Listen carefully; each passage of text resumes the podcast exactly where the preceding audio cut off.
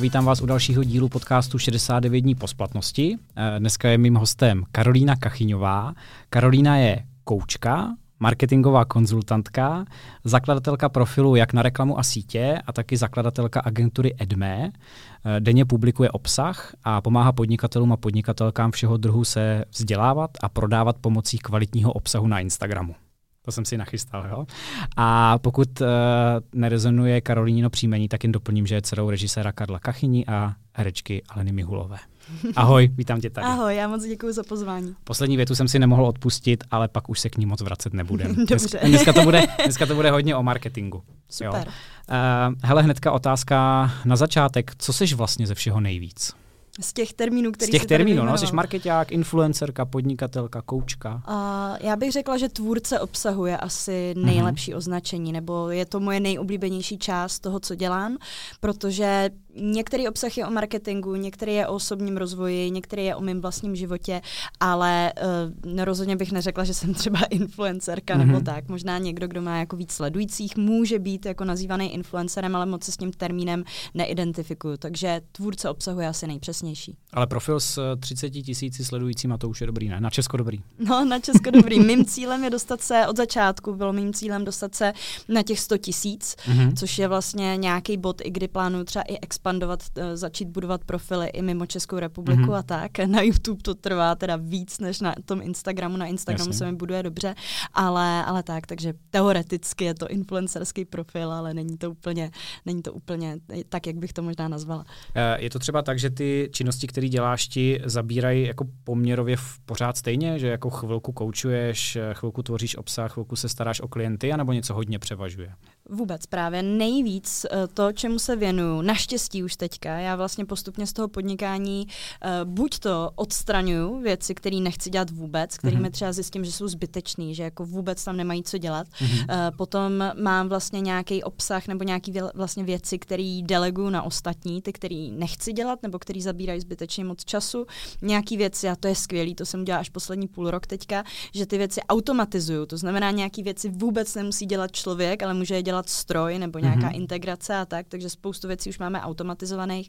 A poslední věc, vlastně, kterou dělám, nebo ta věc, kterou dělám nej, nejvíc, je právě tvorba toho obsahu. Proto to mm-hmm. vidím i jako, proto se s tím nejvíc identifikuju i s tím termínem tvůrce obsahu, protože všechno ostatní může udělat někdo jiný, ale vymyslet ten obsah, napsat scénáře prostě a sednout si před, to, před tu kameru a vlastně to odříkat, tak to nemůže dělat jen tak někdo. To je vlastně je a vždycky bude pravděpodobně můj úděl mm-hmm. a jsem s tím spokojená, protože mm-hmm. tohle je něco, co mě hrozně baví, čemu se chci věnovat, takže moje nejoblíbenější momenty jsou jako před kamerou a když píšu scénáře, což jich napíšu hodně, za měsíc napíšu scénáře pro 16 reels mluvících, mm-hmm. jak jim mhm. říkám, to znamená 16 reels mluvených, do toho 4-5 YouTube videí, které jsou jako trošku další formát, 5, 10, 15 minut a do toho ještě si vyhledávám a točím takový 4 takový legrační trend trendový reels, který mm-hmm. najdu, který dávám každý pondělí. Takže tohle to všechno vyprodukuju občas i víc. Každý, každý měsíc vlastně plus jeden natáčecí den s kameramanem. Pět, pět hodin vlastně děláme tohle mm-hmm. to všechno. Když říkáš, že tě vlastně nejvíc baví ta tvorba obsahu, tak uh, mluvíš o svým vlastním obsahu, nebo pořád ještě seš i ty ten, kdo tvoří obsah pro svoje klienty? Uh, jenom já tvořím svůj vlastní obsah. Mm-hmm. To znamená, že vlastně pro klienty obsah netvoříme. Uh, pro klienty už vlastně mám jenom slečnu, která dělá grafiku, takže mm-hmm. to už děláme. A ještě jako občas produkce jako Reels nebo nějakých takovýchhle videí, ale v podstatě já sama, já mám kolegyně, mm-hmm. uh, kamarádky, které jako dělají tyhle činnosti, ale já sama už jsem z toho vystoupila v podstatě a věnuju se teďka uh, jenom vzdělávání. Mám vlastně jeden jediný produkt, to je kurz mm-hmm. prodeje na Instagramu, který je částečně produkt, částečně služba, je to někde na pomezí, protože vlastně je to 14 hodin před nahraného obsahu o tom, jak vlastně prodávat skrz ty sociální sítě, protože hodně lidí učí, jak mít hezký sociální sítě, jak je mít kreativní, jak mít sladěný feed a tak dál, ale nic z tohohle neprodává. Jo, mm-hmm. takže je vlastně velmi jako malý počet věcí, co člověk musí udělat, aby to reálně prodávalo, akorát na to musí mít strategii. Takže Jasně. tak, takže tomu se věnuju, plus vlastně já tam i účinkuju, takže odpovídám těm klientům na různé komentáře, otázky, máme skupinový hovory a tak, takže mhm. vlastně mm-hmm. dodávám jako to koučování v podstatě, dá se říct. Kdo je vlastně tvoje cílovka? Ty mluvíš hodně o vzdělávání, což ve mně evokuje e, nějaký spíš mladší publikum, možná studenty, lidi, kteří v tom začínají. Zároveň ale musí to být biznis. To znamená, předpokládám, že tou cílovkou budou asi i vlastně klienti a lidi, kteří chtějí na tom svým vlastním primárně teda asi Instagramovým profilu něco změnit. Tak, tak kdo je vlastně cílovka? Uh, právě, že to, že to tak vůbec není s těma mladýma lidma. Mladí uh-huh. lidi mě sledují taky, ale ty vlastně nikdy nejsou moji klienti. To je jenom uh-huh. nějaká jejich jako záliba, sledují mě jako třeba i 12-letý děti nebo tak, uh-huh. ale to je jenom, že se jim to líbí a chtějí se v tom vzdělávat, což je super, ale já jim vlastně nemám co nabídnout, jak říkáš. Takže to vlastně, co já dělám nejvíc, nebo kdo je moje největší cílovka, jsou lidi 25 až 35, mladí začínající podnikatelé a pak 35 až 45. Takže mm-hmm. vlastně to jsou oni.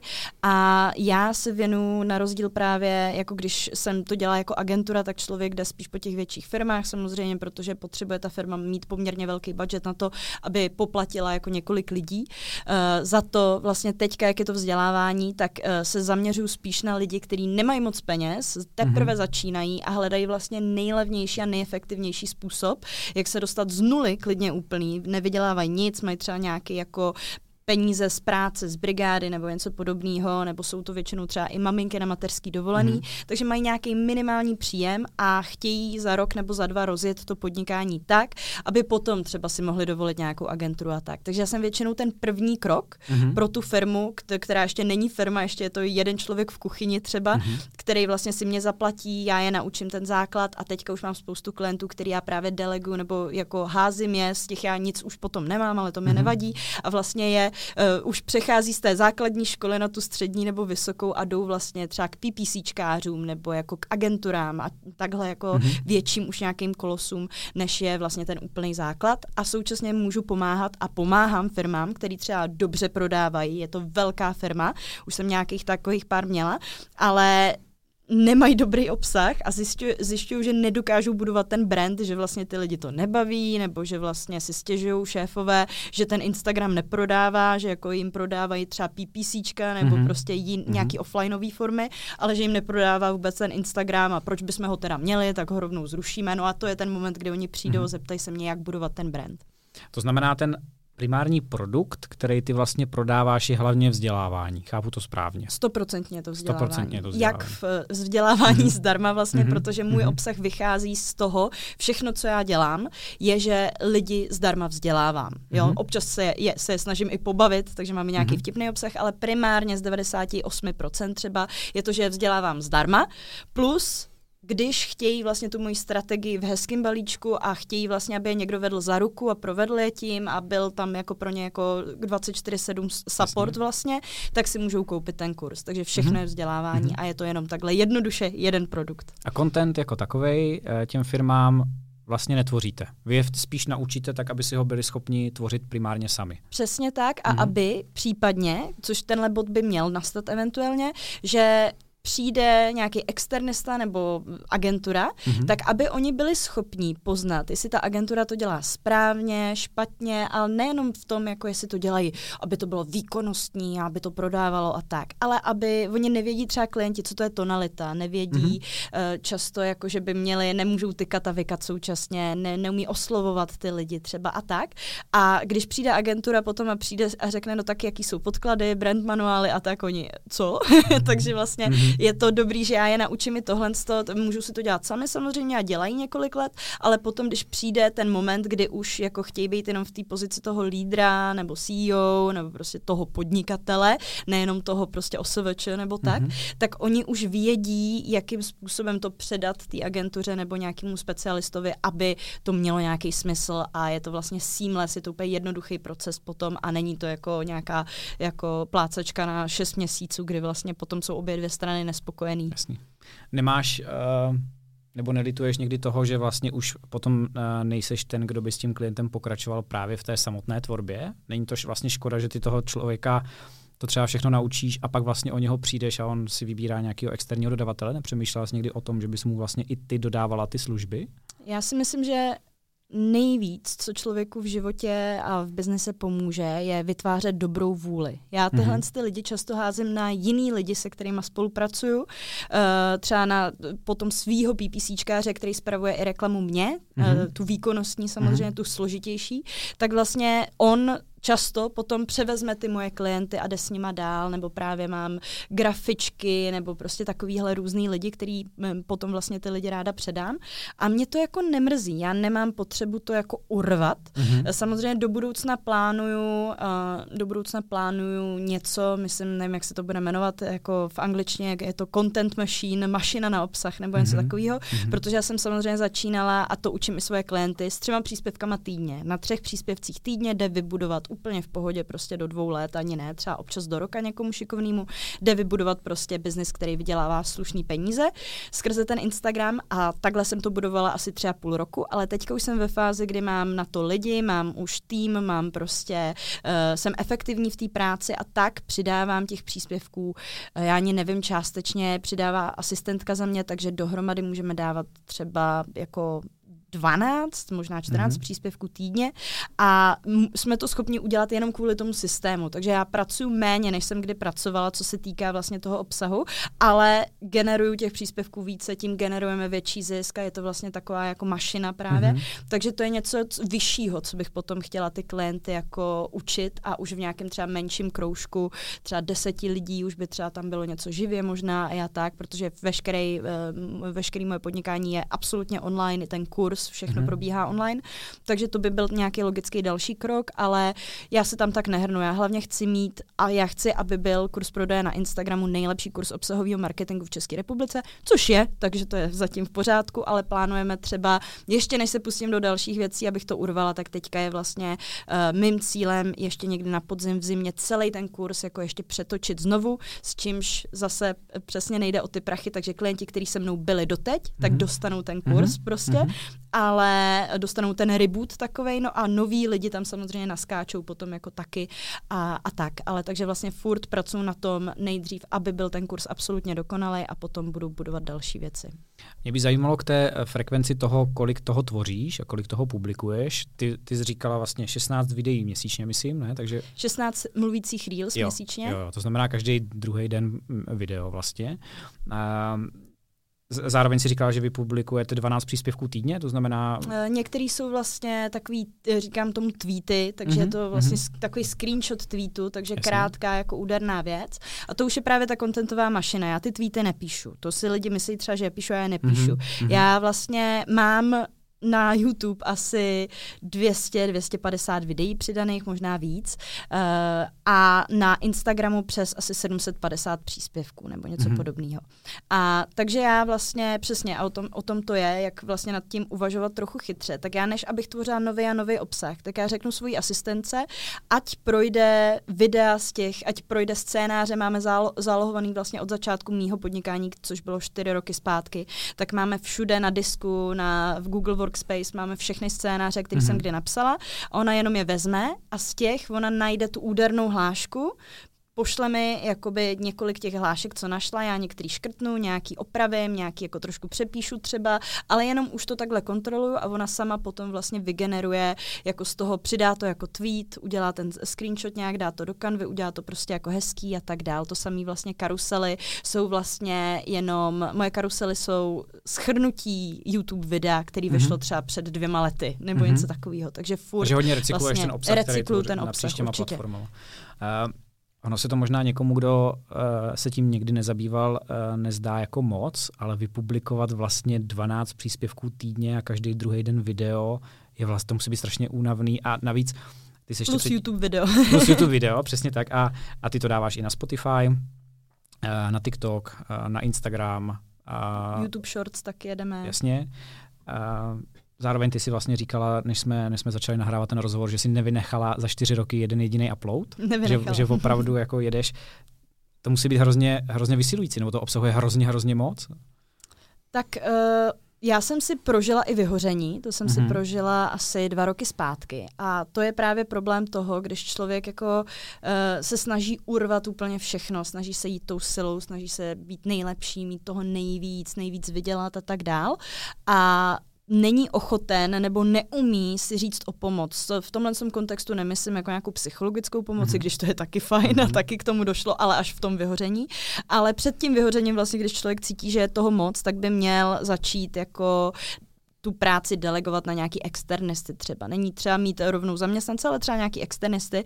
A já vlastně jsem jenom jednoduše, moje, moje rodiče jsou, jak jsi zmínil, umělci. Mm-hmm. Já nemám žádného podnikatele v rodině, já jsem mm-hmm. to mhm. neuměla. Já jsem nevěděla, jak se to dělá, nevěděla jsem, jak ty lidi ocenit, jak věci nacenit, co prostě jako mám s tím vůbec dělat. A měla jsem stres, že mám ty peníze, který když teďka jako, který jsou slušný, ale když to rozdám mezi nějaký tým lidí, Jasně. tak mě nezbyde nic a že budu vlastně mít problém jako poplatit nějaký věci, účty a tak dál. No a to bylo samozřejmě úplně jako mimo tahle představa, protože mm-hmm. v momentě, kdy jsem konečně asi před půl rokem, kdy už jako jsem se dostala z toho problému hlava 22, kdy mám příliš práce, potřebuju to delegovat, ale abych to mohla delegovat a ty lidi to naučit, jak se to dělá, tak bych musela mít méně práce Jasně. a tak dál, která se mimochodem tahle situace řeší tím, že člověk na chvilku pustí nějaký zakázky a přichází o peníze a sleduje, jak mizej mm-hmm. a během toho tyhle věci dělá. Každopádně jako jsem se dostala do nějaký jako téhle fáze, konečně jsem ty lidi nabrala, mám asi šest lidí v týmu teďka, nebo tak všechno externisty, teda nemám dost práce pro každého individuálně, aby byl zaměstnanec, ale mám teda asi šest externistů a jenom to mi pomáhá takovým brutálním způsobem, že vlastně já jsem mohla zkrátit, kdybych chtěla, tak bych mohla pracovat 4 hodiny týdně, když beru jenom tu kreativní práci, kterou jsem ti popsala, mm-hmm. ty scénáře a natáčení a Jasně. tak dál.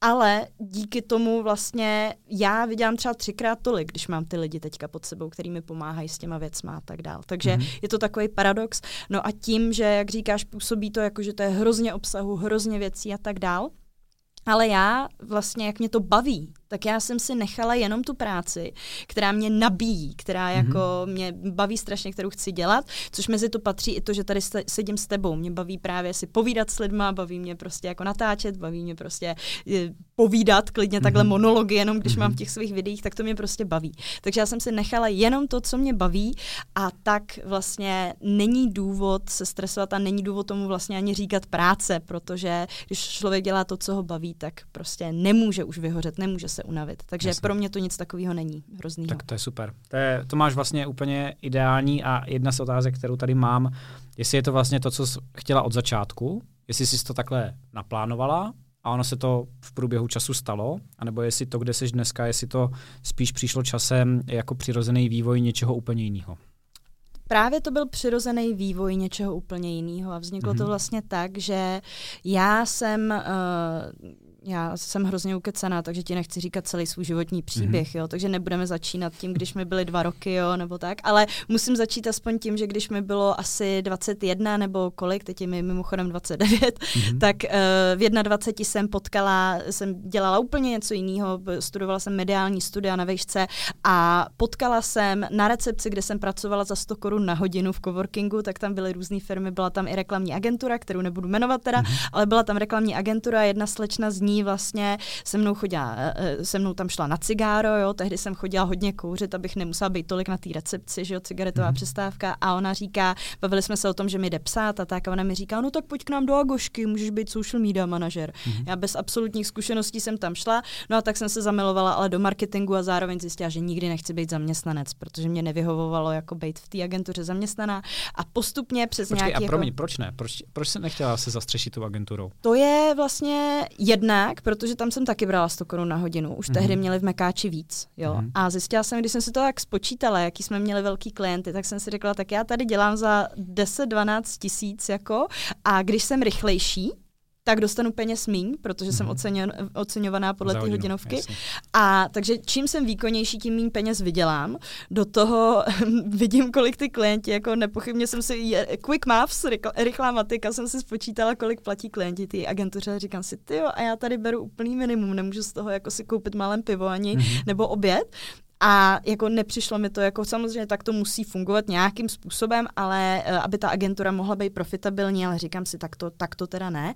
A současně mě nevyhovovalo uh, ta firemní kultura v tom smyslu, že teďka hrozně jedou ty, no nevím, jak se tomu říká, teďka ty open offices prostě, mm-hmm. jo, mm-hmm. že jako já se snažím psát kopy, píšu nějaký text pro klienta a vedle toho někdo, ne, Máňa, co jsi dělala tenhle víkend? Mm-hmm. A někdo jiný říká, ježiš, že jsem si včera tak sundal a jako musím musím poslouchat tyhle ty různé konverzace, se kterými určitě bych se je ráda vyslechla u toho piva ráda, mm. ale některý z nich, ale třeba když píšu kopy, tak fakt ne. Takže mě hrozně nevyhovovalo to, že musím prostě být v určitou hodinu někde a v určitou hodinu dělat to a tamto. Prostě mm. jako mhm. ta struktura mi přišla jako nelogická a kontraproduktivní k té práci, kterou dělám. A tak. Takže vlastně jsem i ráda za všechny, že jsme teďka v té kultuře těch home officeů a remote work a tak dál, protože si myslím, že to prostě uh, dělá mnohem větší službu často pro některé firmy, pro některé lidi, než jako tyhle jako open spaces jako v kancelářích. No takže to byl ten důvod. Mm-hmm. Každopádně pak jsem jako nějak psala, brigádničila tím, že jsem psala nějaký texty webu a konečně jsem se rozhodla, že vlastně vybudu jak na reklama síti v momentě, kdy jsem dodělala bakaláře. Eh, na těch mediálních studiích došlo mi, že s titulem mediální studia můžu jenom učit mediální studia, což jsem nechtěla. Mm-hmm. A mhm. tak jsem si řekla, že teďka si dávám dva roky na to vybudovat něco, co mě uživí, tak, abych když vlastně za ty dva roky skončím magistra, tak abych mohla plynule přejít do toho podnikání a je to na 100% a nemusela se už jako nikam chodit do práce nebo něco mm-hmm. takového. No takže tohle, co jsem si řekla, jenom, že ono to vyšlo tak dobře, že jsem to vybudovala vlastně do 8 nebo 12 měsíců. Uh, takže s plně vybudova, vybudovaným podnikáním, který, uh, kde na mě byla čekací listina už půl roku, protože jsem dělala, k tomu se právě dostávám. Začala jsem uh, tím, že jsem dávala vlastně, chtěla jsem spravovat reklamu, takže já jsem dělala textace a kreativy a můj kolega vlastně, kterého jsem si našla, tak ten uh, spravoval tu reklamu jako takovou, ty PPC. Mm-hmm. No jenomže se ukázalo, že to nejsem schopná pro, prodat, že ty lidi to nechtěli. Už jsem měla ty sledující, bavili můj obsah, oni to nechtěli, nechtěli, mm-hmm. nechtěli a já si říkám, tak co se děje? No a oni furt říkali, Kájo, chceme konzultace, konzultace, konzultace, školení, konzultace, chceme mm-hmm. si s mhm. tebou povídat. Mm-hmm. A já mhm. jsem zjistila, že to, co mi jde, je to povídání, že jako to povídání jak na kameru, tak, před kam- tak mimo kameru, tak s klientama, tak přes Zoom, tak živě nebo jakkoliv. A že oni se to chtějí ode mě učit, že nejsem, samozřejmě jsou lidi, kteří jsou skvělí PPCčkáři a třeba zase dobře nemluví, jo, ale lidi z té mojí energie prostě jako nějak cítili, že se mnou chtějí komunikovat jiným způsobem, mm-hmm. než než já jsem se jako vytyčila, jenomže já jsem to poslechla, tu intuici, poslechla jsem tu zpětnou vazbu a v momentě, kdy jsem měla furt jednoho, dva klienty a nebylo to úplně dobrý a přešla jsem do systému vlastně čtyřtýdenního coachingu, kde jsem měla s klientem vždycky hodinu týdně, po čtyři týdny, každý týden jednu hodinu a tam jsem ho naučila v podstatě tu esenci toho, co učím v tom kurzu prodeje na Instagramu, akorát mm-hmm. mnohem méně, že jo, teďka toho můžu předat víc, tak vlastně jim se to tak líbilo, že já jsem šla v podstatě jako z nějakého jednoho klienta měsíčně, kde jako pak jsme o něj zase přišli nebo takhle, tak jsme najednou vyskočili, já říkám jsme, to jsem byla ještě tehdy sama, tak uh, vlastně jsem vyskočila na přesně ten bod, kdy na mě byla čekací listina půl roku, asi za dva měsíce. Za dva měsíce jsem už nebyla schopná jako uspokojit tu poptávku, mm-hmm. jo, takže to bylo jako šílený a do toho jsem měla vlastně i státnice a uh, různé jako diplomky a tyhle ty věci a zkoušky, takže to je ten bod, kdy jsem vlastně vyhořela a v tom momentě momentě jsem zjistila, že taky musím, nemůžu, nemůžu nebo chci, ale že musím udělat ten kurz prodeje na Instagramu tak, abych byla schopná uspokojit tu poptávku, schopná Jasně. pomoct více lidem, ale současně vlastně nebýt nucena opakovat mm-hmm. tu mhm. stejnou hodinu jako s, se sto lidma prostě jako měsíčně, protože to není možný prostě. To jsem jí přednahrála, přednahrála do toho kurzu a to ostatní, s čím potřebuju pomoc individuálně, tak tam jim samozřejmě pomůžu. Takže takováhle byla nějaká moje cesta. Takže to úplně vyplynulo, jako mm-hmm. vůbec to nebylo v plánu takhle takhle. Pěkný, pěkný. Uh, ty vlastně eh, se primárně soustředíš na konkrétní platformy. Je to hlavně Instagram, TikTok, YouTube asi? To jsou to je ta taková... To jako, jsou takový hlavní moje, no, no, no. Uh, proč zrovna tyhle tři, dvě platformy? Tak eh, YouTube je moje jednak srdcovka, je to moje nejoblíbenější sociální síť, ačkoliv jako není zdaleka tak vybudovaná jako třeba můj Instagram. Je to z toho důvodu a taky si myslím, že je to jedna z nejlepších sítí. Proč? Protože když se podíváme na vývoj jako těch sítí a to, jaký je dosah na nich, tak vlastně YouTube si drží ten prim už hrozně dlouho. Já jsem na YouTube koukala, teď je mi 29, koukala jsem na něj, když mi bylo 12, jo? Mm, takže to jasně. je platforma, která jako funguje hrozně dlouho, hrozně dobře a tak dál. Takže si myslím, že a je nejstabilnější. Není to takový, a YouTube mi smazal účet, je, YouTube mi zablokoval reklamu, jako to bývá občas u Facebooku, Instagramu. Mm. Takže YouTube je taková jakoby nejstabilnější, nejlepší platforma. Taky tím video obsahem člověk mnohem líp jako dokáže sformulovat nějakou myšlenku, mnohem víc toho dokáže říct. A takže v tom je to skvělý. Jediný problém s YouTube je, že je hrozně těžký a hrozně dlouhý proces jo. ho vybudovat. To tak prostě je. Hmm. Takže já jsem s tím od začátku smířená, že jsem věděla, že to budu dělat roky, než se to YouTube vůbec dostane na úroveň třeba jako těch sledujících na tom Instagramu. Instagram je mnohem jako rychlejší, instantnější a je tam mnohem rychlejší prodej. To znamená, že člověk může být na Instagramu klidně 3-4 měsíce, záleží na typu podnikatele samozřejmě a talentu a takových věcí a produktu, ale klidně za 3-4 měsíce může z nuly jako tam vyrůst i na 10 tisíc. Já mám mýho klienta, vlastně můj nejúspěšnější klient je Jakub Lončák, letenky od Kuby na mhm. Instagramu, mm-hmm. který má teďka snad 140 tisíc sledujících, něco takového. A těch prvních 100 on vybudoval asi jako za 8 měsíců, jo. Mhm. takže to je jako šílený výsledky prostě.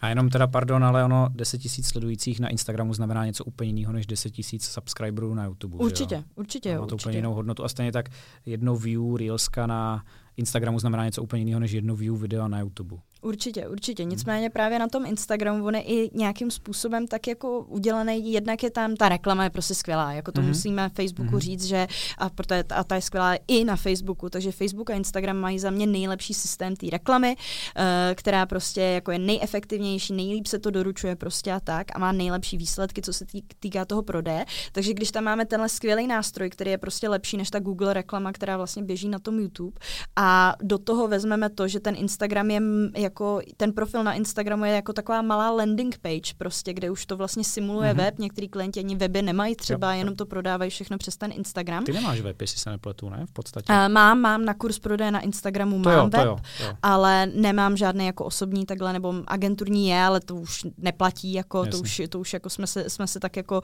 roztrousili všichni na svoje weby, ale takže vlastně ten, uh, ten Instagram může i sloužit jako taková malá landing page, jako taková malá webová stránka a je to prostě jako hrozně rychlý. Člověk vidí Reelsko, řekne si, jo, to je dobrý, klik, klik, klik, pustí si, podívá se na tři, čtyři další příspěvky, je, uh, je tam prostě call to action, klikněte na odkaz bio, člověk je v odkazu bio, nakupuje, prostě tohle může zabrat pět minut. Ten proces je strašně rychlej.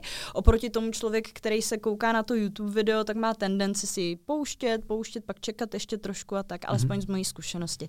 Takže mě vlastně uh, nejlíp i mým klientům vždycky prodával ten Instagram nejrychleji, nejefektivněji. A my jsme si tady zase takhle před uh, zapnutím těch kamer říkali, že Facebook je mrtvej, to už asi víme. Nemáš trošku strach, že je to něco, co čeká i ten Instagram a že vlastně veškeré svoje podnikání uh, svěřuješ do rukou vlastně externí platformy, která může kdykoliv dopadnout špatně v rámci toho Určitě, to je relevantní otázka, nicméně hmm.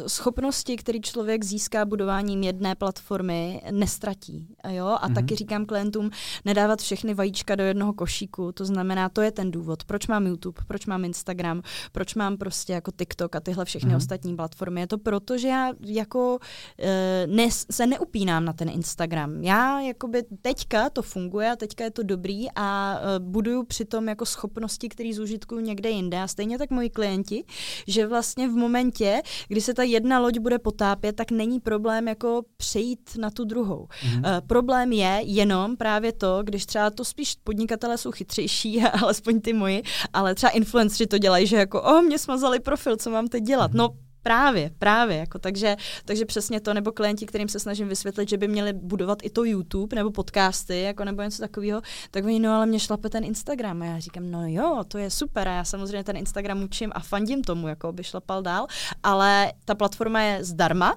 pro nás, můžeme na ní zdarma budovat jako nějaký publikum a tak my ho nevlastníme, že jo. Proto mm-hmm. taky pracujeme hodně jako s e-mailama, jo, takže člověk, který jde na web, uh, dá nám e-mail, cokoliv dalšího, takže v momentě, kdy vlastně by se smazal nějaký profil nebo by byl nějaký problém, tak je možnost vlastně skontaktovat ty lidi, nepřijdeme na o, o ten kontakt, ale je důležitý s tím počítat, jak mm-hmm. říkáš a nespoléhat na to, že ten Instagram tady věčně bude co některé jiné platformy trošku uh, jiného zaměření. Buď to biznisový LinkedIn, kde věřím tomu, že ty tu cílovku bys měla, ale není to úplně platforma, kde bys nějak jako zásadně byla aktivní, respektive hodně tam zase recykluješ ten obsah z těch jiných platform, uh, což nemá LinkedIn moc rád. A nebo uh, Twitter, kecací, krátkej, Jo, tak na Twitter právě přidáváme teďka ty tweety, které mm-hmm. vlastně používáme i, i jako na ten Instagram. A uh, co se týká toho LinkedInu, tak tam jenom historicky přidávám to video jedno týdně, prostě, že je na YouTube a Jasně. přidám tam krátký popisek. A jenom tím prostě mám hrozně moc requestů každý týden jako od lidí, no, kteří no, se super, přidat. To funguje, tak Takže ono to funguje jako mm-hmm. úplně skvěle. A to já říkám, říkám právě klientům, já nechci a nemůžu být aktivní na všech sítích najednou. A z tohohle z toho důvodu spíš nechci, protože mm-hmm. jako já se nechci přehlcovat zase. Takže si říkám, jasně, můžu dělat obsah na všechny platformy tak, jak by měl být správně a studovat si, co na každý té platformě funguje jasně. a tak dál. A nebo, jo, jak říkat, dělat jenom jednu věc pořádně, tak si dělat jenom ten Instagram pořádně, ale pak, mi, pak tohle je tu jednu variantu, kdy dělám všechno správně, absolutně, tak to nevydržím nikdy dlouhodobě a vyhořím zase, jo, nebo prostě přijde nějaký problém. A u toho Instagramu zase, že budu třeba jenom jednu síť, tak se stane to, co si říkal, no a pak odejde Instagram a co, co bude člověk dělat. Takže já si myslím, že nejlepší způsob je mít nějakou jednu nebo dvě ty core platformy, kde člověk fakt jako uh, to má zmáknutý a potom na ty ostatní to jenom repostovat prostě, Jasně. protože ono to funguje taky. Funguje to hůř? No jasně, třeba z té platformy vytřískám jenom 30% jejího mm-hmm. potenciálu, ale mít 30% na jako šesti platformách, no nebo třeba mít na e, třech platformách 30% jasně. a na dvou 100 je lepší, než mít na jedný 100. Mm-hmm. Prostě, nebo i 120 klidně, jo, být mm-hmm. úplně nejlepší mm-hmm. na té mhm. jedné platformě. Myslíš si, že se pořád dá na uh, Instagramu vytvořit nějaký jako reálný organický dosah? Nebo už je to i hodně o penězích? Eh, není to vůbec o penězích. Peníze mm-hmm. samozřejmě, já jsem musela hodně budovat na začátku Instagram. První čtyři tisíce jsem vybudovala vlastně v dobách, než přišly Reels. A to jsem vybudovala jenom reklamou na sledující, takže jsem vlastně místo na web jsem lidi vedla reklamou jako Jasně. na můj profil, takže to bylo jednoduché, jakože aha, ne, já nemám dosah, já dělám dobrý příspěvky hodnotného marketingu a kdyby je lidi viděli, tak já vím, že by mě sledovali, ale oni je nevidí, protože Instagram nedoporučuje. Tak mm-hmm. co mhm. udělám? Donutím, ty, donutím Instagram penězma, Jasně. ať ty lidi tam vodí. Že? To je tahle reklama stála třeba 40 korun na den, což je jedno mm-hmm. kafe. To mm-hmm. učím i klienty v kurzu, je to úplně banální prostě záležitost, ale funguje to. to je, tak jsem vybudovala první 4 tisíce a pak přišly Reels a od té doby, co jsou Reels, tak ten dosah, jako není, lidi furt si stěžují na dosah, mně přijde, že je mnohem lepší teďka od té doby, co jsou Instagram Reels, než býval prostě třeba, nevím, jak je to dlouho, ty dva, tři roky zpátky. Teďka Pokud jako... děláš Reelsy, tak jeho problém je, že spousta těch firm pořád dělá statický obsah primárně, a ty Reelsy trošku kašle, protože ono je přece jenom složitější je vytvořit, musíš do toho investovat víc, víc času a úsilí. A e, kdo nedělá dneska Reelska, tak e, ten Instagram má polomrtvej prostě. Je to tak, je to tak, hmm. ale my ty Reelska máme k dispozici a když člověk uvažuje jako logicky a vidíme, že teďka se o pozornost jako tady mlátí YouTube, Instagram a TikTok a všichni začali dělat jako ty videa na výšku a teďka jako dochází k tomu souboji, kdo bude mít nejvíc inzerentů reklamy a kdo nejvíc peněz z nich vytříská. Tak když víme, že to tak je, tak my nemůžeme říct, co, což mi říkají, že jo, klienti nebo potenciální klienti. Kájo, jak mám uspět bez toho, abych dělala Reelska? To je jako, a jak mám vydělat peníze bez toho, abych pracovala? Nebo jako je to prostě, je to paradox, nemůžu mm-hmm. prostě, jako pokud, to, a zvlášť, když ta platforma je zadarmo, tak já nemůžu si diktovat, no ale tady byl vyšší dosah, když byly fotky, já čekám na to, až zase bude vysoký dosah s fotkama. No smůla, už to tak Jasně. prostě nefunguje a člověk se musí přizpůsobit. Když budou zase třeba nejvíc populární, teďka začaly threads, že jo, a tak, Jasně. pokud budou texty zase jenom jako nejpopulárnější, tak budeme dělat jenom texty. Mm. Vůbec, to je, to je jedno. Důležitý je, uh, nejdůležitější je samozřejmě to vzdělení a to, v jakém balíčku to sdělení jako uh, zaobalíme, to už není důležitý. Já jsem taková psavá, že, že mám jako ty scénáře, tyhle ty jako věci a tak jsem je psala do příspěvků, textových nějakých nebo karuselů. Ty taky mimochodem fungují ještě docela dobře, ale samozřejmě real lépe. No a tak jsem chtěla ty informace říkat tak, jak vlastně jsem je měla v těch příspěvcích, tak jsem se jenom sedla před kameru a vlastně je to stejný příspěvek, jenom já jsem na té kameře a říkám to, není tam žádný jiný efekt, není tam hudba, jenom tam sedím já a říkám to s titulkama. Počkej, já to teďka hrozně zjednodušuješ, protože ty to říkáš, jak kdyby to bylo jedno, jestli napíšu příspěvek nebo ho řeknu do kamery, ale to přece tak většina lidí nemá. Já jako nebo my dva to asi zvládneme, ale drtivá většina našich klientů a ti ambasadoři, eh, kteří vystupují za ty klienty, majitelé nebo marketáci, to je jedno, tak to není tak jednoduché si před tu kameru stoupnout a něco do ní říct. No, pro mě to taky nebylo jednoduché. Já vždycky říkám klientům, uh, OK, oni říkají, Kájo, ale ty na to máš talent, tobě to jde, jako já bych tohle nedokázal. Co ty to máš po rodičích. No, nebo ještě hůř, to je nesmysl totální, jo, ale nevadí, ale takže jim říkám, podívejte se na moje úplně první YouTube video, který jsem kdy vyprodukovala. Je hrozný, samozřejmě. Proto ho tam nechávám, ale ať lidi vidějí ten progres prostě. A aby člověk začal dělat dobrý videa, musí jich natočit 20, podle mě. Mm-hmm. Jo, 20 na YouTube, třeba těchto delších nebo tak. A to jak v ohledu toho, uh, pokud se je točí sám, tak kamera, světla, zvuk, prostě všechno jako. Plus mluvit na tu kameru se musí naučit, musí se naučit psát scénáře, tak aby mu se děli do pusy, aby je dokázal říkat, nebo případně, jestli někdo chce, tak naučit se mluvit z patra a tak dál. A trvá 20 špatných videí, než začnou, začne člověk dělat ty dobrý. Ale lidi chtějí natočit to první dobrý, což je, Jasně, to no. je nemožný. To se snaží o absolutně nemožný úkol, to je neproveditelný. A tak je nejlogičtější krok, jak se něco naučit, je to udělat 20krát špatně co nejrychleji. Co nejrychleji to mít z krku, jako kdyby člověk musel jít k doktorovi na 20 Jasně. injekcí, tak jako co nejrychleji můžete mi je všechny napíchat dneska, jako tak to je logický a tak si to nechá co nejdřív jako udělat a potom ví, že je zdravý, že je v pohodě, že to zvládne prostě a že jako už to nebude problém. A lidi prostě jenom tak dlouho odkládají těch 20 videí, že to nejsou schopni dělat. Ale já jsem na absolutně přesvědčená, že každý člověk, který by točil takový počet videí, jako točím já, by musel být stejně dobrý, jako jsem já. Jasně, každý máme jiný charisma, jiný temperament, um, každý mu nám jde něco jiného, ale o tom to jde, o tom to vlastně je, že jo, i ty personal brandy, ty osobní značky, že tím, že jsme každý jiný, tak vlastně nemáme konkurent, nejsme konkurenti, protože někdo má rád Káju, někdo má rád, nevím, Terezu, někdo má rád Pepíka, protože mm-hmm. každý jsme jiný lidi a jsme autentický vlastně před tou kamerou, tak si každý vybere toho člověka, který ho má vlastně rád. Ale jenom tím tréninkem vlastně to člověk může dokázat. Já jako, uh, no, pro mě. No, ne, já jsem chtěl jenom ještě doplnit, že kromě toho talentu, uh, nebo toho, že vydržíš těch prvních 20, který stojí za prd a pak je to dobrý, tak je to hodně i o, uh, o nějaké disciplíně. Já si myslím, Určitě. že strašně moc lidí schoří na tom, že jich udělá právě těch cashby aspoň 20, a pak to jde takhle dolů a vlastně nezačne to hnedka fungovat a oni už to nevydržejí.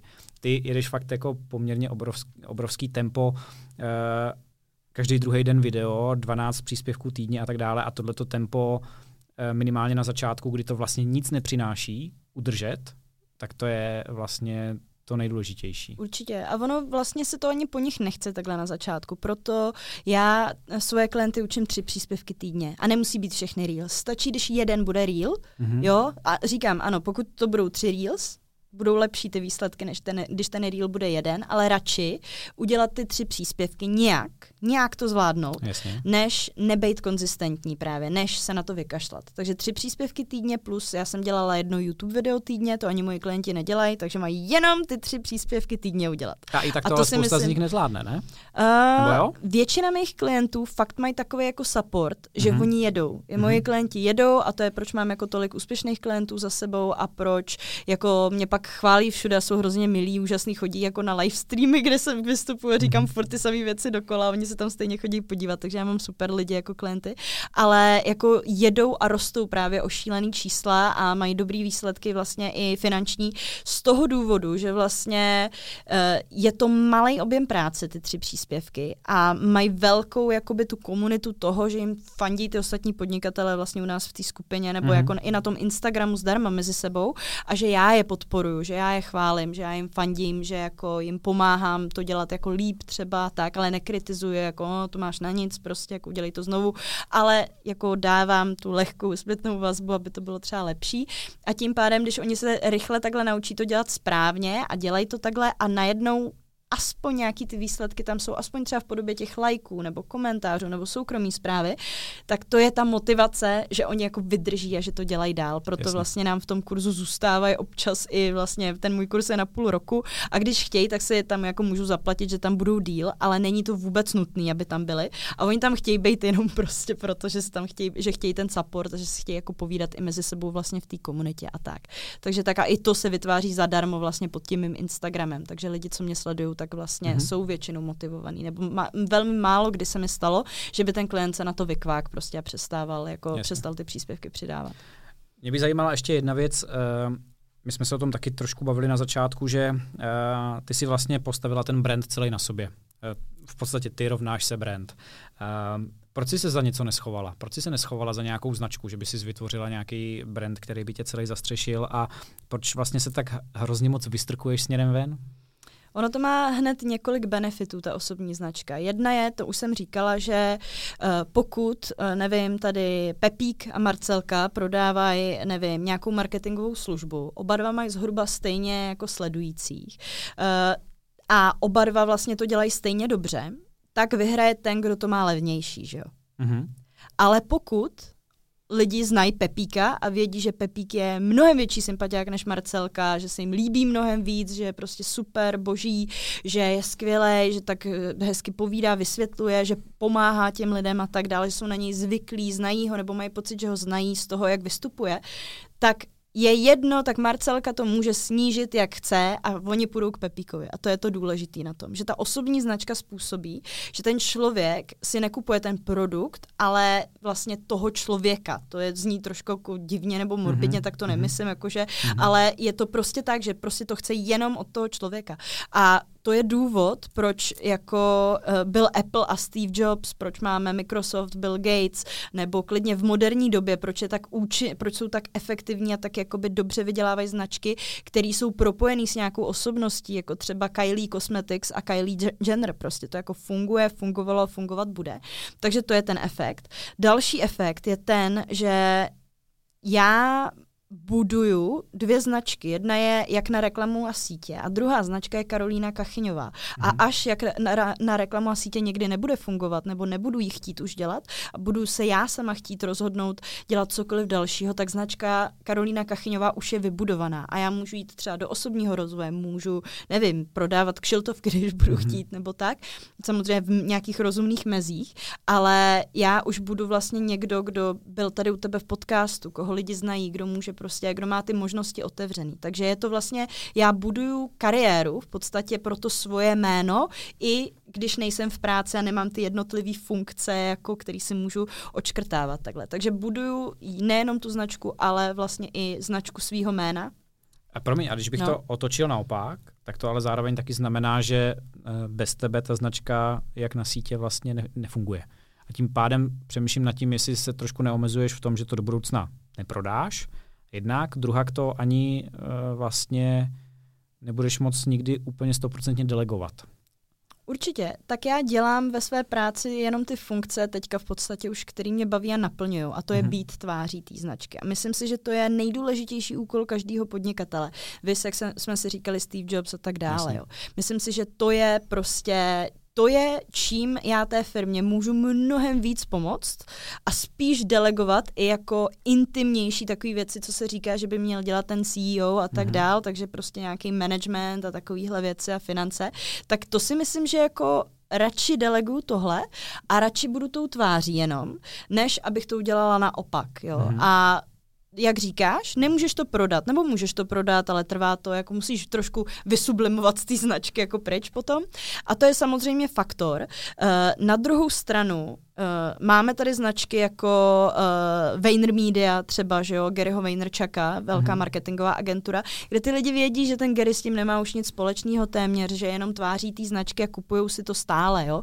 To znamená, že vlastně není to ani tolik nutný a taky uh, je dobrý, když vlastně nemáš v úmyslu, jako nebuduješ, ně, něco buduješ se záměrem to prodat a něco buduješ vlastně uh, s tím, že to chceš pro sebe. Já jsem vždycky tohle chtěla pro sebe, navíc vlastně můžu to rebrandovat tu samotnou značku, ji můžu přejmenovat jak na reklamu a sítě, můžu jít třeba do toho osobního rozvoje, což bych v současné chvíli mohla udělat, protože to mě taky zajímá. A vlastně nic by se nestalo. Do půl roku by to bylo rebrandlý a bylo by to jako v klidu. Mm-hmm. Takže tak. Takže tohle je taky faktor, uh, ale samozřejmě, když bys to chtěl prodat a budoval něco vlastně s tímhle s tím záměrem, tak je to dobrý. Já ti možná řeknu, uh, vlastně, co by se stalo po těch 100 tisíci sledujících, tak uh, bych chtěla francízovat vlastně mm-hmm. to, mhm. jak na reklamu a sítě.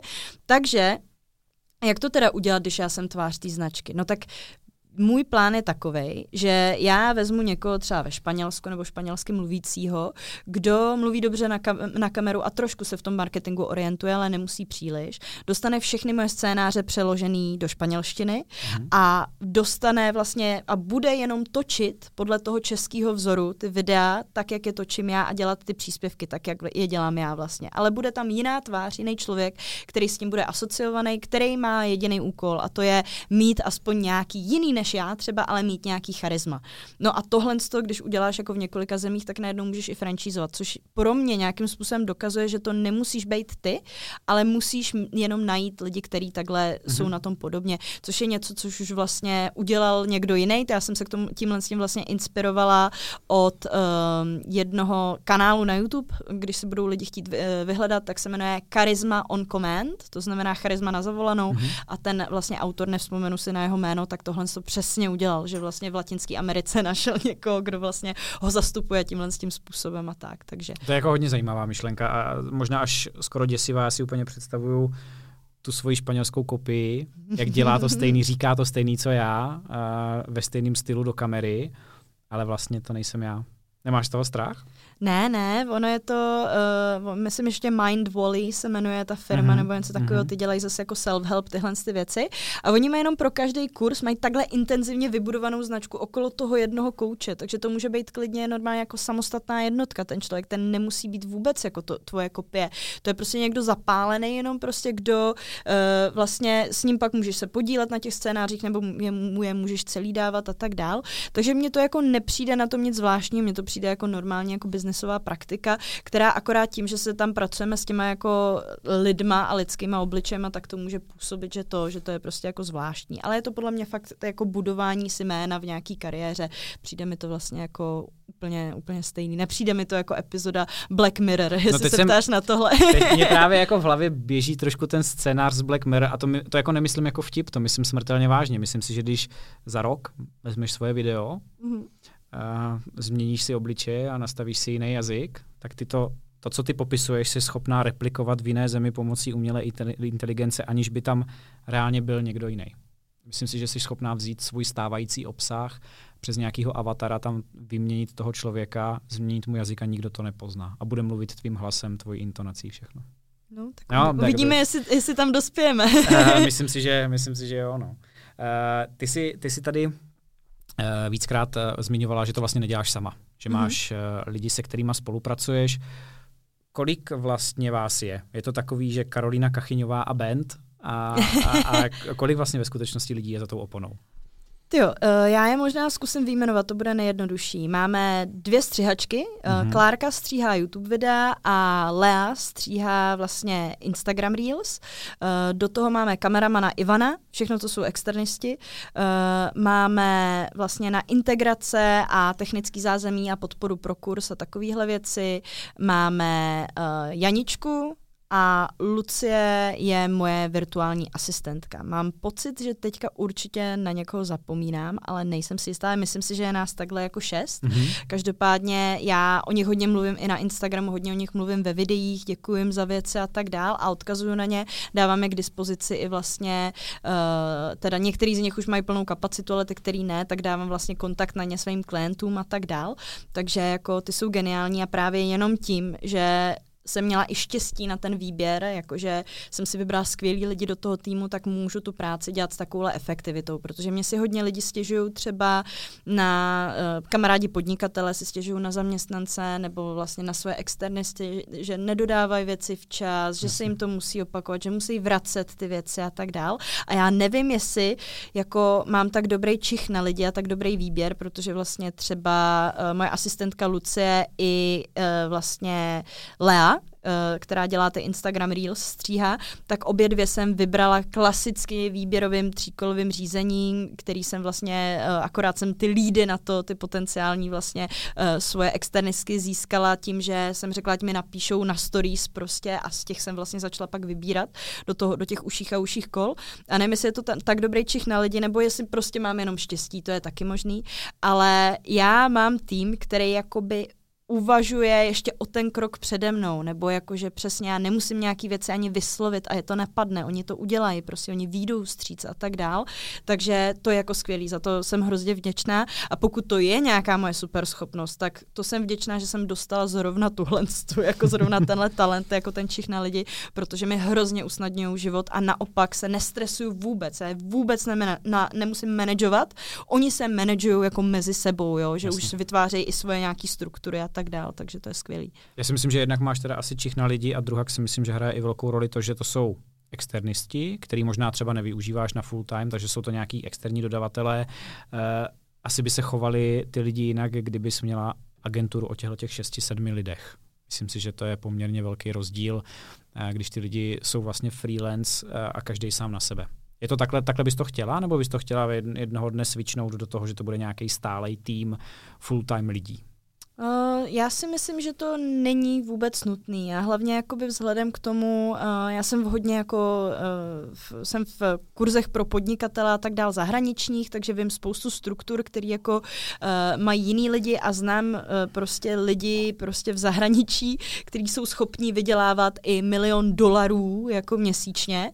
A všechno to zvládají vlastně třeba přesně s bandou pěti, šesti externistů, který ani nejsou jako na full time a kde každý z nich je v jiném časovém pásmu někde jinde na světě. Takže já už vím, že tohle je možný a jak říkám, já vzhledem k tomu, že já jsem nikdy nechtěla jako a mě samotnou jako nemotivovalo sedět někde v kanclu, aby jsme teda tam všichni seděli a mít nějakou jako tu firmní kulturu a tak dál, tak já vlastně nikdy jsem necítila motivaci pro to. Ale je klidně možný, spoustu věcí v mém podnikání se odehrály bez toho, abych je plánovala, takže nejsem tak jako egoistická, do sebe zahleděná, abych si viděla, že, abych řekla, že vím, jak by to mělo vypadat a že takhle to určitě bude taky fungovat jako a budu to tak chtít jako ne, a nebudu to tak nikdy chtít, že jo, mít ty mhm. zaměstnance hmm. takhle.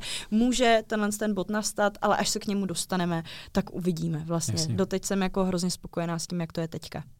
Uh, Přijde mi docela zajímavý, že v rámci českého internetu, což co si budeme, jakmile vytváříš obsah v češtině, tak je strašně omezený a ten trh je relativně malý, že opravdu jsi schopná takhle dobře fungovat eh, a uživit sebe a dalších šest lidí. Eh, je to, dá se vlastně na českém internetu eh, takhle hezky uživit takovejhle tým nějak jakoby nadstandardně, řekl bych? Nebo je to um, práce jako každá jiná a v Česku na internetu nezbohatneš. Uh, tak teďka nevím, jestli přesně chápu tvoji otázku. Dá se, dá se podnikáním na českém internetu uh, zbohatnout? Je tady na to dostatečné množství lidí, který vlastně sleduje ten tvůj obsah, protože ty jsi mluvila o milionech dolarů, mm-hmm, v případě mm-hmm, zahraničních mm-hmm. účtů, tam Už je to jasné, tam je ta audience celosvětová, ale ten, to Česko je hrozně malý. Určitě, tady ten trh lační ale po těch nových produktech. Oni touží potom, po těch informacích a po těch věcech. To je, my jsme se o tom bavili vlastně s mým uh, koučem a teďka už kamarádem vlastně v rámci mindsetu, stavu mysli, osobního rozvoje a tak dál, s Vaškem Tomancem, který vlastně dělá ten kurz pro, uh, dělá kurz vlastně takovýhle mindsetu pro zahraniční klientelu, je to prostě jako uh, v angličtině všechno.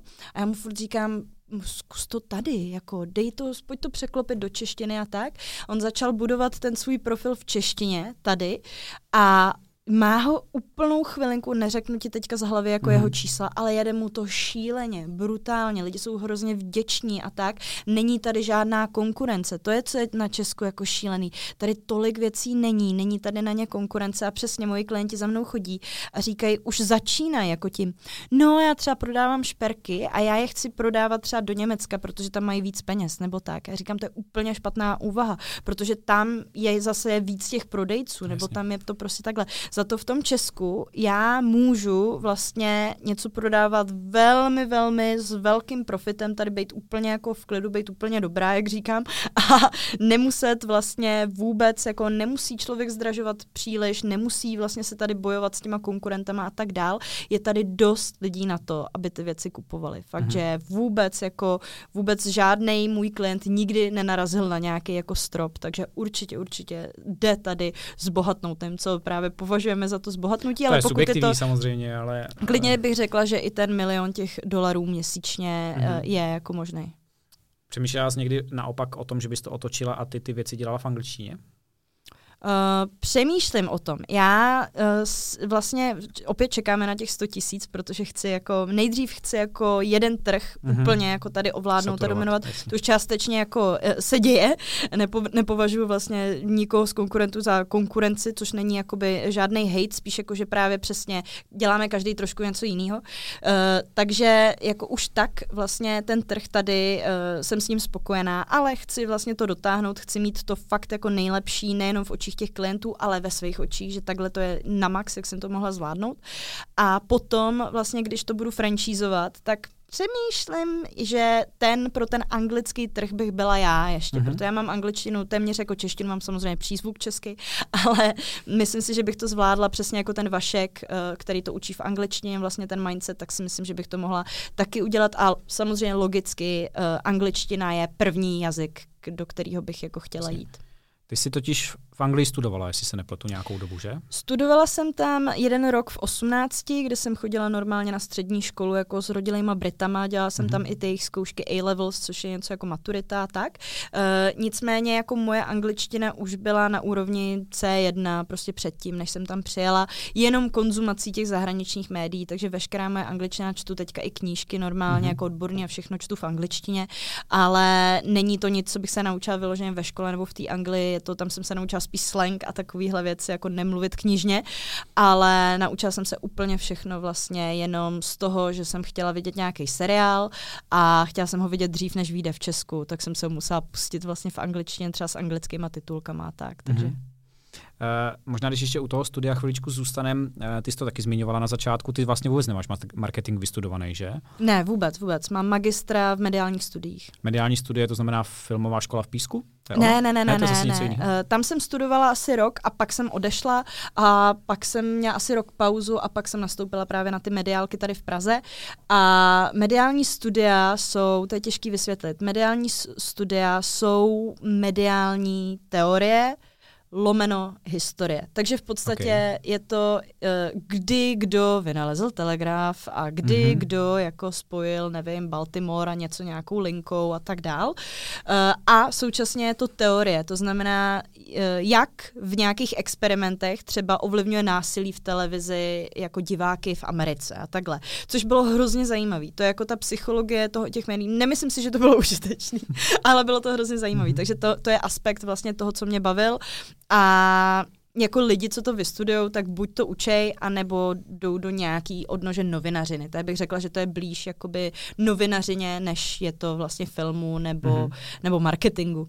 Máš třeba někdy pocit nějakého deficitu, že si marketing nestudovala, anebo je to podle tebe něco, co se nutně studovat nemusí a dá se to získat ty informace jiným způsobem? Stoprocentně se to dá získat jiným způsobem a je žádoucí, aby to člověk získal jiným způsobem, protože jako to, co se učí eh, na výšce marketingový, tak prostě jasně, jsou tam nějaké věci, psychologie marketingu je v nějakém smyslu pořád stejná. Pořád mm-hmm. jako lidi reagují uh, na potěšení a vyhýbají se bolesti, jo, to, je, to tak vždycky bude.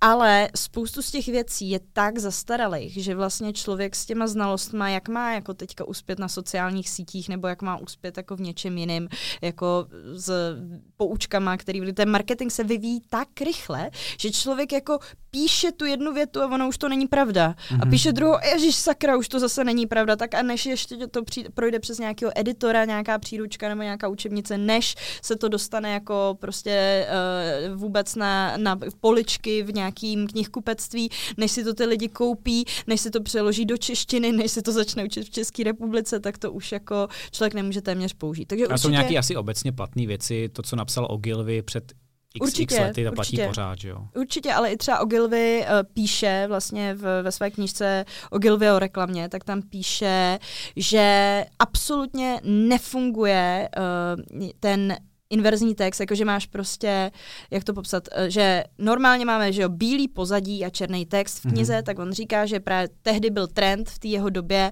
uh, že firmy začaly nebo jako agentury začaly dělat to obráceně, že dali vlastně černý pozadí a bílej text.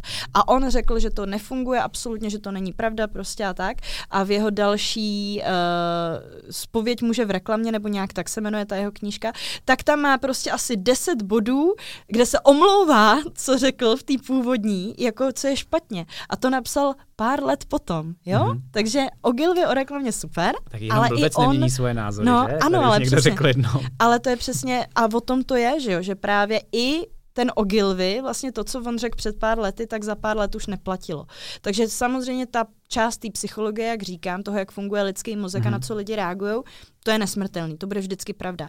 Ale ty poučky individuální, velikosti textu, barvy, jo, což můžeme přeložit na příspěvky, formáty prostě a tak dále, jo, nebo jaká, jaký typ marketingu, jestli to budou plakáty, billboardy, jestli tohle, tamto, jestli máme investovat tolik nebo tolik peněz, tak to je vlastně to všechno, co je okolo té psychologie, neplatí už za dva hmm. roky. Za dva roky už je to pryč, že jo? Tak vlastně uh, jsou knihy napsané o marketingu na sítích, které vešly, které teďka už jako nejsou prostě relevantní, že jo? Ale lidi se je kupují, nevědí a to je přesně případ jako toho uh, vzdělávání na těch vysokých školách, že samozřejmě určitě věřím, že tam je spoustu užitečných věcí, ale spousta z toho vlastně, co se učí, tak už jako není relevantní a já si myslím, že mě by to vytáčelo, kdybych vlastně tam byla, že bych to nevydržela studovat vlastně z toho důvodu, že bych si uvědomovala, kolik těch věcí je nepoužitelných. Kromě samozřejmě sebe samotné, protože prodáváš vzdělávání, víš o Česku, víš v Česku o nějakým dobrým vzdělávacím programu, který by ti ten takovýto klasický vysokoškolský vzdělání nahradil? Napadá tě třeba něco zajímavého, na co by se lidi mohli zaměřit? Uh, jako nahradit vysokoškolský vzdělání? No například nechci podsouvat, ale třeba holky z marketingu, to, co dělají a jakým způsobem to dělají. Máš třeba, třeba ty uh, odpozorované nějaké věci, které uh, by si byla schopná doporučit, hele, vím, že vzdělávání tohohle člověka nebo téhle organizace má fakt velkou přidanou hodnotu. Já bohužel někoho takového neznám. V holkách marketingu, z marketingu jsem ve skupině, ale nejsem tam aktivní, mm-hmm. uh, takže určitě jako komunita je to super. Uh, co se týká jejich vzdělávání, tak s ním nemám zkušenost a je to z toho důvodu, že vlastně v momentě, kdy tady vyrostly tyhle ty věci, tak já už jsem jako tu cestu urazila, toho Jasně. vlastně eh, vzdělat se v těchhle z těch oborech dostatečně na to. Takže pro mě by vlastně to byl krok zpátky se jako koukat na nějaký takovéhle věci. Mm-hmm. Nicméně pro začátečníka to pravděpodobně může být jako velmi užitečný, ale nechci to jak nedoporučovat, tak doporučovat, jasně, protože nemám jasně. zkušenost. Dobře, eh, když ještě se vrátíme eh, Anglie v 18, potom filmová škola v Písku. Eh, jenom bych v rychlosti chtěl zmínit vlastně to, co ti předali tvoji rodiče. A chápu, že se možná vůči tomu malinko vymezuješ, ale myslíš si, že oni třeba měli nějaký vliv na to, jakou cestou ses nakonec vydala? v tom pozitivním smyslu slova, že, by si, že jsi z toho vzala něco, v čem dneska pokračuješ? Právě naopak. To je hrozně legrační, jakoby, jak vždycky bývá v amerických filmech, že, že tam je, uh, jsou ty rodiče, právníci třeba nebo doktoři a mají mm-hmm. to mhm. dítě a uh, ten kluk nebo holka říkají, mami, ale já chci hrát v kapele, já chci být umělec nebo umělkyně. A oni, ne, půjdeš do školy a budeš právník. Tak moje dětství je, je, ty půjdeš k tomu filmu, viď? A já, maminko, já chci dělat marketing. Takže absolutně obrácený příběh, kdy já jsem se vzbouřila jako dítě, naopak tomu jako, nebyla jsem k tomu nucená, ale byla jsem k tomu jako nenápadně postekovaná, abych dělala mhm. ten film. Mhm. Občas i nápadně. No a tak proto jsem vlastně studovala na FAMO v Písku jeden rok, než prostě jako to nebylo pro mě. To nebylo pro mě, možná někdy pro mě ten film bude nebo něco takového, nebo možná to může mít nějakou souvislost, ale vlastně uh, to, jak uvažuju a co za obory vlastně si vybírám, je vlastně v rozporu s tím, jako co dělají rodiče, nebo nemá to, nemá to příliš velkou souvislost. Uh, a je to právě, a to jsem říká i na nějakým jiným podcastu, teďka se nepamatuju, uh, myslím u Danči Podolkový, každopádně to, co mi li, rodiče předali, lidi si hrozně často myslí, že to jsou nějaký umělecký geny, ale první mm. umělkyně v, za celou generaci, za několik generací ve své rodině byla moje maminka, jinak všichni jako dělali jiný zaměstnání, nesouvisející u mýho táty, taky, jako nedělal tam nikdo film, nikdo tam nemaloval, nikdo tam nedělal nic takového. Oba dva byli první umělci ze svých rodin, takže to je velká náhoda. Nicméně, co obě dvě ty rodiny si vždycky nesly, že byli ambiciozní, pracovití a byli ochotní toho udělat víc než ostatní. A to je, co jsem zdědila po svých rodičích. Ne to, jak mluvit na kameru, mm-hmm. jak dělat něco kreativního, nebo jaký obor jsem si vybrala. Já jsem zdědila jenom ten tah na branku, za což jsem hrozně hrozně vděčná, protože ta, to, jak říkáš, ta disciplína a to ty věci dělat a snažit se být nejlepší a dělat to pořádně, tak to není něco, co by mě někdo naučil. To je něco, s čím jsem se narodila a co mi usnadňuje mě v něčem ty věci v životě uh, a v něčem mi to je dělá horší jako všechno. To mhm. znamená, přichází ty vyhoření a tyhle ty problémy a musím se trošku jako krotit v tom, ale určitě tohle je něco, co mi rodiče předali a to je to, co vlastně způsobuje, jaký obory si vybírám a proč jsem v nich dobrá třeba. Já si vlastně říkám, jestli uh, ty si to takhle uh, neimpre, neinterpretuješ a nakonec to stejně nedopadlo tak, že uh, píšeš scénáře a stojíš před kamerou. No, píšu scénáře a stojím před kamerou a uh, jinak každý v naší rodině dělal ale taky jako nějaký jiný věci a dělali dobře. To je mm-hmm. spíš náhoda, mm-hmm. než že by to tak bylo. Můj táta vlastně začal být nemocný, když mi bylo sedm let. My jsme se vůbec neznali. My jsme Jasně. vůbec spolu nikdy nehovořili o filmu. Já jsem v životě neviděla kameru mm-hmm. jako doma. V životě jsem jako neviděla foťák nebo něco podobného. Moje maminka mi říká celý dětství, hlavně nebuď herečka, protože být herečka je složitá práce. Člověk čeká čeká neustále na telefonát, že jo, aby mu někdo dal práci, nemůže si zatím jít sám a tak dál. Takže jako to bylo absolutně jako individuální, jak jsem se k těm věcem dostala a uh, vlastně jsem ty věci dělala, vlastně jsem ty věci dělala jenom spíš proto, že mě vždycky, co jsem chtěla dělat jako dětství, jako v dětství bylo, eh, chtěla jsem být kapitán lodi, tak to nevyšlo, a pak jsem chtěla být spisovatelka. Tyhle dvě mm. věci jsem chtěla dělat. Takže jako to bylo něco, co vlastně taky bylo trošku jako mimo, mimo ty světy. Uh, ty jsi v jednom videu nebo podcastu rozhovoru mluvila o tom, že eh, je potřeba si užít každý den, nejenom ty víkendy že mm-hmm. je mhm. potřeba vlastně žít naplno v průběhu celého toho života od rána až do večera. Uh, opravdu se ti to daří? A nebo máš období, kdy si fakt jedeš jako poměrně hodně práce a nebaví tě to a už se konečně těšíš, až bude víkend a třeba někam vypadneš? Uh, já tam v tom videu říkám, že vlastně jakoby úkolem člověka je s- pracovat na tom, sestavovat si ten život aktivně takhle.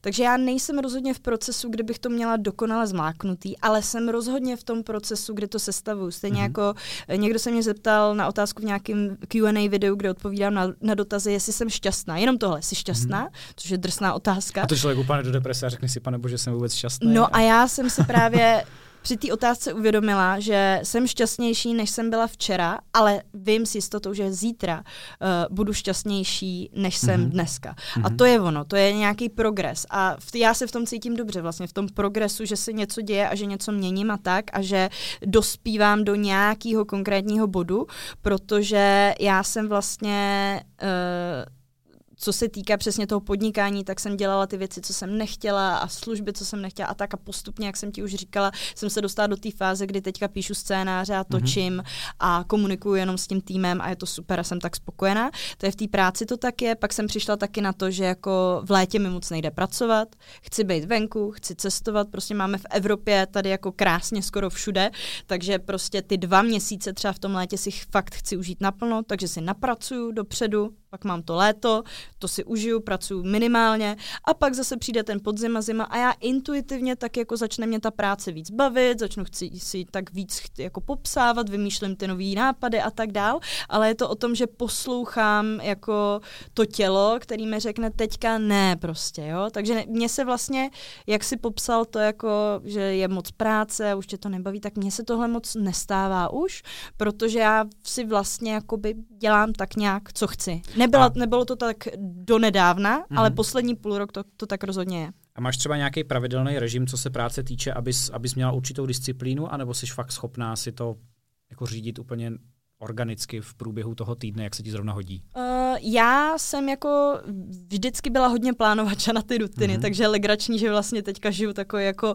spontánnější život. Takže určitě nějaký rutiny mám, to znamená v pondělí píšu scénář na video na YouTube, uh, v úterý píšu scénáře na uh, Reelska a na trendový videa třeba uh, a teďka si nespomínám, co už dělám ve středa, čtvrtek, pátek. Mám tam nějaký takovýhle taky jako úkoly, kdy plánuju další týden a tak dál, kdy dělám jako nějaký drobnosti. Uh, tak to tak mám, ale už uh, nezačnu stresovat totálně, když to nezvládnu jeden den a prostě to přehodím na ten další a nezajímá hmm. mě to, jo. Nebo prostě třeba teďka jsem se vrátila, včera jsem se vrátila vlastně za 14 denní dovolený v Bulharsku a tak dneska jsem měla něco udělat a nějak jsem jako by to nechtěla dělat předtím, než jsem přijela za tebou. Cítila jsem, že už bych to udělala jako pod tlakem, že bych jako pracovala rychle. Uh, nějakou přednášku si při, připravuju na nějaký, uh, kde mám přednášet. A říkala jsem si, že se na to prostě vykašlu a udělám to zítra. A když to neudělám zítra, tak to klidně udělám v sobotu, v neděli. Tady, tady jsem přestala i brát tu sobotu, neděli jako nějak Jasně. svatou, protože jsem si uvědomila, no jo, ale tak ty ne, ne, teďka už konečně neděláš ty dvanáctky, kde jsi musela naordinovat tu sobotu, neděli volnou ale pracuješ jako míň hodin, tak vlastně nevadí ani to a uvědomila jsem si, aha, no jo, vlastně, když fakt jenom poslouchám, kdy se mi chce a nechce, tak stejně tu práci vždycky udělám jako správně. Takže a já, ono to zní tak, jako že se flákám, jo, ale já... To si já nemyslím určitě, jenom spíš jde o to, promiň, jenom ti do toho skočím, Určitě. že eh, nejde o to, že flákat, ale máš to prostě jinak rozložený v čase a zrovna si řekneš, že ve středu prostě nechceš nic dělat, ale nikdo z tvých kámošů nemá čas. Nebo naopak si zase řekneš, uh, jo, tak to udělám v sobotu v neděli, ale zrovna ti kámoši ti řeknou, hej, jdem uh, tady někam, pojď s náma. Jo, no tak já mám teďka jako poslední, uh, poslední půl rok, uh, jako co jsem po rozchodu, tak mám takový jako divočejší období v tom smyslu, že jako přesně jsem sociální a chci chodit jako s lidma ven a na kafe mm-hmm. a na pivko nebo tak. A, uh, a oni furt chodí do té práce, že? Ne, no, já mám, ne a právě mám teďka jako ty večery se snažím držet si volný mm-hmm. pro ty mhm, kamarády. Mm-hmm. Nest, ale tím, jak mám právě pohyblivý ten rozvrh, tak se mi nestane, že bych mu, musela říct, ne, dneska večer budu doma a píšu scénář, tak nikam nepůjdu s tebou, prostě si ho napíšu další další den Jasně. nebo o víkendu nebo tak, ale jinak právě jako se mi daří každý den jako téměř se vidět s někým jako a nebo právě přesně jako mít nějaký podcast, tak občas mm-hmm. dělám po večerech s lidma a tak dál, takže jako stíhám všechno možný v momenty, jako kdy, kdy potřebuju a jinak si tu práci nějak jako takhle posouvám. A taky ono to zní jako by přesně, no já pracuji třeba 4 hodiny tady, tamto, jenomže já vlastně jsem schopná třeba napsat těch 16 reels za hodinu 20, jo, jich napíšu. To znamená, hmm. že jako já jsem zase to dělám tak dlouho, že já jsem Za hodinu extrém... napíšeš 20 reelsů?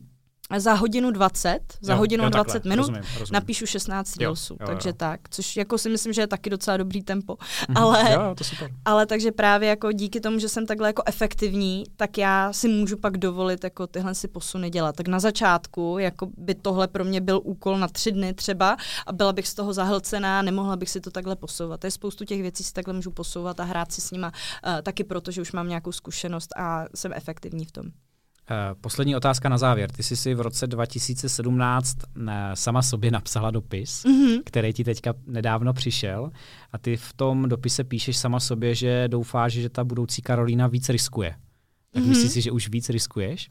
Myslím si, že riskuju hodně. Je to právě legračně, že mi přišel ten dopis do Milána, kam jsem jela na svůj první jako solo trip v životě, tři týdny jako, a dala jsem si to na tři týdny rovnou, takže jsem vlastně po osmi a půl letém vztahu jsem nevěděla málem už, jak si sama zavázat kaničky, byla jsem neustále zvyklá na to někoho mít vedle sebe.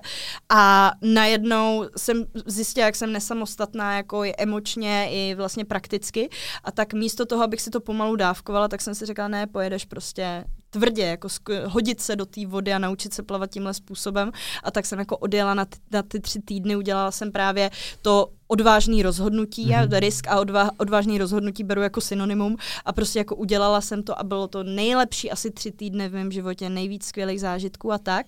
A teďka právě, když cítím jako nějakou takovou příležitost, tak už ji umím vycítit a umím říct právě jako jo, jdu do toho. Takže nespomenu si z hlavy úplně, tohle to mi vyvstává, protože to bylo skutečně intenzivní, ale děje se častokrát, že dostanu příležitost k tomu udělat něco riskantního, riskantní investici, to bylo taky jako do Vaška uh, Tomance, o kterým jsem do svého kouče jsem investovala strašný peníze. Velmi ráda, velmi ráda, takže pokud tohle to Vašek bude poslouchat, tak to není žádný hate, vrátilo ale se to. vrátilo se to i s úrokama. Jsem tak šťastný člověk, který žije 80% života ve stavu absolutní euforie, bych řekla, a 20% v klidné spokojenosti, že jako za těhle krásných 100% dobrý nálady zaplatit Vaškovi jakoukoliv částku stojí absolutně za to, protože já jsem se naučila sama vydělávat peníze, ale nenaučila jsem se vlastně sama, že mě neudělají šťastnou a co mě šťastnou udělá a to mě třeba Vašek naučil. Ale dát mu ty peníze v momentě, kdy on, kdy vlastně jako jsem třeba je tolik neměla, nebo se kde jsem cítila, že bych je měla investovat do něčeho rozumnějšího, než je mindset, nebo prostě takhle, že bych je měla zainvestovat jako přesně do lidí, do reklamy nebo tak A já jsem se rozhodla prostě, že to cítím a že to musím dát tomu Vaškovi a že mi to pomůže.